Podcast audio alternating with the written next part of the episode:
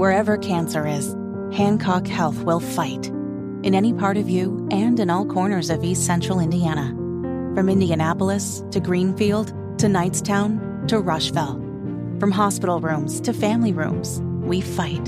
With technology and medicine, with care backed by the wisdom of Mayo Clinic. For you, for your family, and for your future in Rush County. We fight cancer here. HancockHealth.org slash cancer.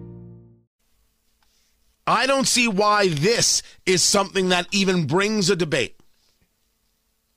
It shouldn't bring a debate. What should bring a debate is whether or not you would vote for Vivek Ramaswamy. It's the popcorn moment. Let's go, let's go, let's go. It's a story you need to hear to believe, then grab your popcorn because there is more. Um, he was a guy who, who ran, uh, uh, he, he runs a, a fund now. He ran a biomed company, I believe it is and he is now. Uh, you, you've seen him on Fox News. You've seen him everywhere talking about ESG and other things like that, speaking out against them. And he made his announcement on Tucker Carlson. Principles that bind us all under the same rules.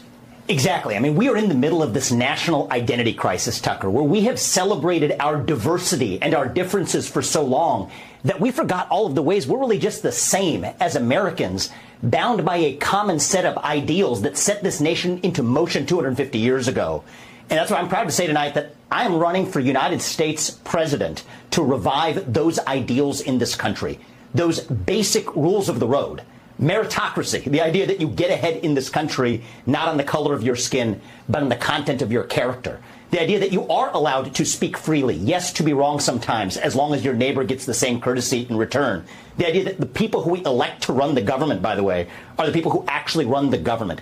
Basic rules of the road. These are the things that bind us together. You and I have different shades of melanin. You know what I say? So what? That's not beautiful. That is not our strength. Our diversity is meaningless if there's nothing greater that binds us together across that diversity. And the reason that I'm running for president is to revive those ideals. And I believe deep in my bones they still exist, that most Americans still believe in them, but we need to rediscover that. And the only way we can do it is by start to talking openly, start talking openly again. Now, he's got money. He has opportunity to get the word out. Is there any chance that an outsider in this election can break through? any chance at all? Or can somebody from the outside with a fair amount of cash at least force the conversations? I don't at the moment see the moment where Vivek is going to win a primary. But I've seen stranger things happen. He's not running as an independent, he's running for the Republican nomination as I know it.